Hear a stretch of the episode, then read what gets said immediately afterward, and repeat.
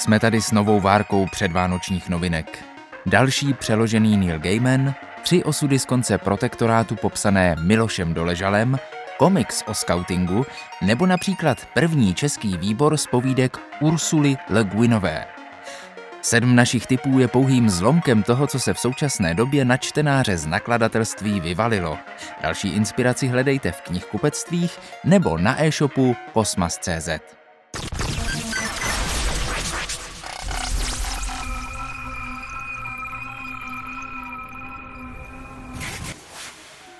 Posloucháte Megafon zase po týdnu jako informaci o knižních novinkách.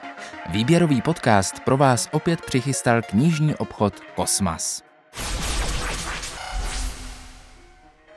Oceán na konci cesty je prvním románem Neila Gaimana, který staví na autorově životopisu. Odehrává se více-méně v ulici, kde Gaiman prožil dětství a pojednává o fiktivní rodině Hempstockových, kteří se usídlili v Gaimanově představivosti, když mu bylo 9 let.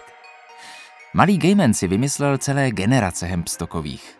Různí členové rodiny se pak v průběhu let objevili v další Gaimanově tvorbě.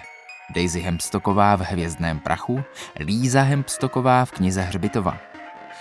Oceánu na konci cesty se pro změnu s vypravěčem s kamarádí Letý Hempstocková. A když do jeho vesnice vtrhnou temná kouzla, snaží se chlapce chránit. Zápalnou šňůrou románu je sebevražda, kterou ve svém autě spáchal před 40 lety podnájemník ze statku na konci Gejmenovy ulice. Jeho smrt jakoby odstartovala sled událostí, vyvolala nečekanou reakci a rezonovala nepředstavitelným způsobem. Uvolnila síly temnoty, něco hrůzného a pro malého kluka nepředstavitelného. Začal jsem to psát pro svoji ženu Amandu. Řekl jsem vydavateli, že se chystá novela, nicméně, když jsem na konci spočítal slova, zjistil jsem, že jsem omylem napsal román. To nebylo v plánu. Pořád mě něco překvapovalo. Nejde o to si věci jen vymýšlet. Jde o to proniknout do toho, co se skutečně mohlo stát. E.L. Doktorou prohlásil, že psaní románu je jako jízda pod mě z New Yorku do Los Angeles, přičemž člověk dohlédne jen tam, kam dosvítí čelní světla. Tahle kniha byla skutečně jízda. Hustou mlhou, v noci a navíc s jedním rozbitým světlem. Neil Gaiman, Oceán na konci cesty.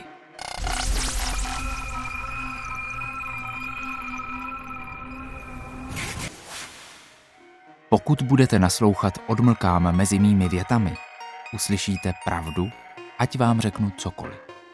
Stejně jako v hudbě, jakmile člověk pochytí rytmus, onen způsob, jímž se střídají zvuky a ticho, uslyší melodii.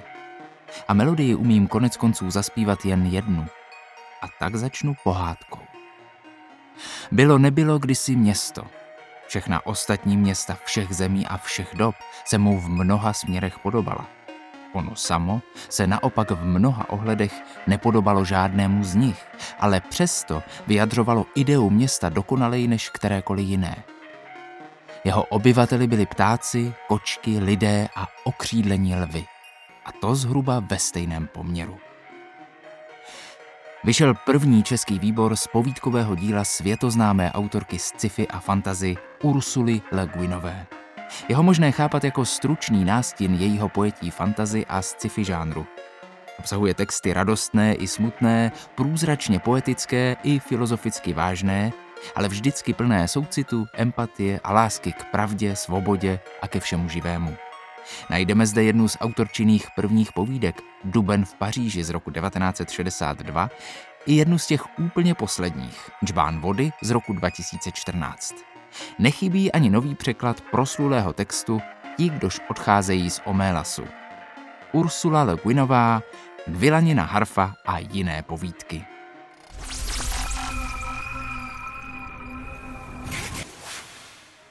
Jeho knihy jsou břitké, sarkastické a často šokující, ale kromě toho také velmi zábavné. Tuvia Tenenbaum, původem izraelský spisovatel a novinář žijící převážně v New Yorku, si nejdřív vybere zemi. Poté v ní stráví pár měsíců, procestuje ji křížem krážem a mluví s kým to jde. Na základě toho píše knihy nabízející jiný pohled na dané státy a jejich problémy, než na jaký jsme většinově zvyklí. Co se asi stalo, když se vydal na pouť dnešním Německem? Aby se dopátral odpovědí na své otázky, mluvil Tenenbaum se stovkami lidí, od těch obyčejných po špičkové politiky, od aktivistů po kapitány průmyslu, od narkomanů po hoteliéry, od nácků po sluníčkáře, od rabínů po imámy, od Turků po východní Němce. Těm všem kladl chytré i zdánlivě naivní otázky, aby je vyprovokoval, což se mu často podařilo. Následně složil obrázek, který je neobyčejně vtipnou a zároveň alarmující zprávou o dnešním Německu. Zemi, k níž vzhlíží celý svět. Jestli totiž Tuvia Tenenbaum něco není, pak rozhodně není politicky korektní. Jeho kniha je plná zábavných dialogů i pronikavých pozorování. Za vším tím vtipem jsou ale často překvapující i kruté pravdy, o kterých bychom raději nevěděli. A pozor, autor není ani levičák, ani pravičák. Chce zkrátka znát pravdu. A tak dráždí úplně všechny. Tuvia Tenenbaum spím v Hitlerově posteli.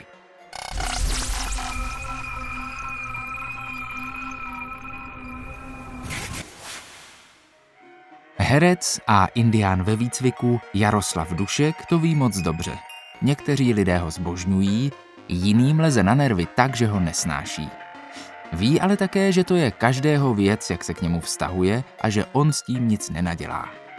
Oba krajní poli pozornosti si vysloužil svoji veřejnou misí, která má ambiciozní cíl převést nás do jiné úrovně vědomí a ukázat nám, že jsou i jiné světy, než je náš současný společenský program, který je podle Duška víc drezůrou než svobodnou existencí. To, jak my vydrezúrovaní drezúrujeme automaticky dál, to velmi úspěšně ukázal ve své interpretaci čtyř dohod – v už třetí knize, která vznikla ve spoluautorství s Pavlínou Brzákovou, vlastně pokračuje duškovské odčarovávání člověka, kterého už tknul systém. Jejím základním východiskem je přesvědčení, že pro dítě, které přichází na svět, je vesmírně důležité, kdo se ho dotkne jako první. Ne snad ve smyslu imprintingu nějakého ptáka, který za prvním, kterého po vylíhnutí vidí, běhá pak jako za svým šéfem a je mu jedno, jestli lítá nebo běhá po dvou a nemá peří. Tím dotekem je myšleno šířeji to první partnerství, kterého se narozenému člověku tady v našem světě dostane. Jaroslav Dušek, Pavlína Brzáková, první dotek.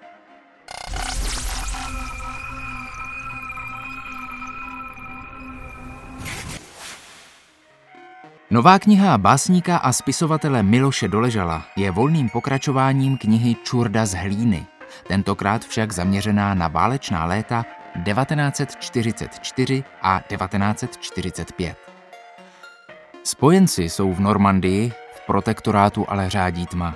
Německo stále okupuje většinu kontinentální Evropy, třetí říše vede totální válku a nepřestává vyvolávat temné běsy.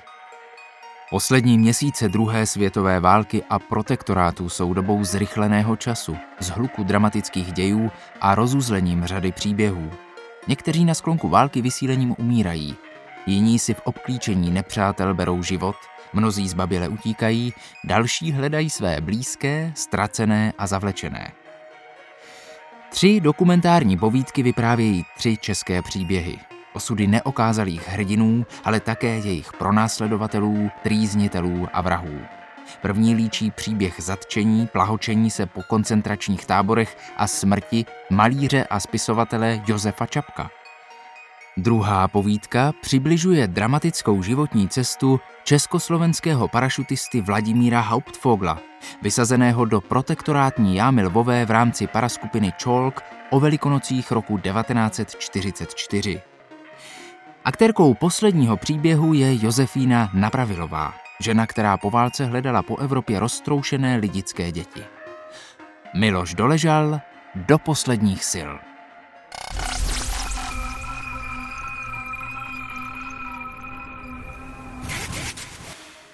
Pokud se první prozaický text básníka Daniela Hradeckého nazýval Trosky jednoho deníku, jeho nová próza Tři kapitoly by mohla směle navazovat pod titulem Trosky jednoho románu. Trojici jazykově vybroušených kratších pros naplňuje svědectví o souboji jedince s existencí na okraji, a to nejen společenského vyloučení, ale i oné ontologické propasti. Oči je vypravěčův svět zúženější okolnostmi, o to širší záběr má jeho mysl při tvrdě ironické analýze okolního světa. Alkohol, rodinné patologie, severní Čechy, ale také neoblomná vůle. To jsou součástky teleskopu namířeného do chladné temnoty všeho míra. Jak o básníkovi a jeho textech nedávno pro časopis Babylon napsal Jáchym Topol. Pozor, při téhle četbě vydržíme-li klopítat za autorem, vydržíme-li s dechem, projdeme se možná pár chvatnými ráji, docela určitě ale i peklem. Autor je vlídný a laskavý, jinak to dnes nejde. V skutku s ním však vkráčíme na minové pole, kdy četbou hrozí otřes duše. Tady je vše totiž doopravdy a epika krumpáčem zasazuje lirice strašné údery. Znalci v případě Hradeckého hovoří o úkazu, kdy verše sicené českými reáliemi český poetický prostor s jeho provincionálními stěnami vysoce převyšují. A lze se tu zmínit o Eliotovi či Edgaru Lee Mastersovi. Mě osobně fascinuje, jak Hradecký dokáže ty naše chlastačky na smrt povýšit na úroveň homerského mýtu. Daniel Hradecký, tři kapitoly.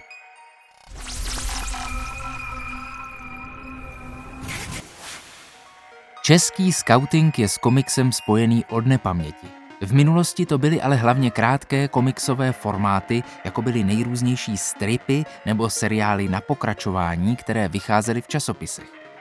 Vysvětluje jeden z hlavních iniciátorů knihy Tomáš Vovsík. Odvaha je volba, je ale vůbec první velkou komiksovou knihou, kterou skauti mají, dodává.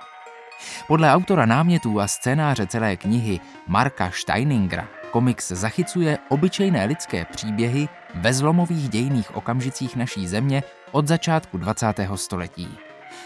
I když jsou příběhy inspirované skautskou historií, kniha rozhodně není historická. Chtěli jsme naopak ukázat, že výzvy, kterým v životě čelíme, jsou podobné bez ohledu na dobu. Hlavním tématem knihy je pak otázka, co obnáší hrdinství a jakou má cenu. Vysvětluje Marek Steininger.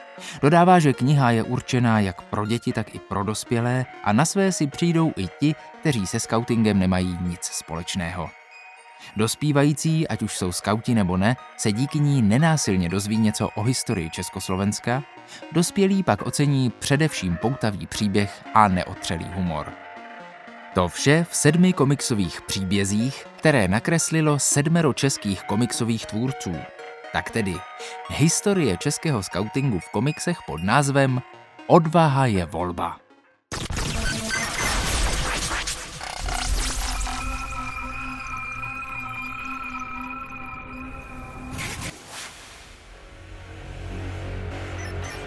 A to je z dnešního megafonu o knižních novinkách v době virové všechno. Knihy to mají těžké, ale lidé kolem nich se snaží, aby se nakonec čtenář a jeho vyvolená i v téhle situaci potkali. A protože jeden nikdy neví, jak dlouho bude co otevřeno a jak svižné bude v předvánočním návalu doručování vašich internetových objednávek, doporučujeme návštěvu knihkupectví nebo knižní objednávku online příliš neodkládat. Podcast Megafon vám jako obvykle přinesl váš knižní obchod Kosmas.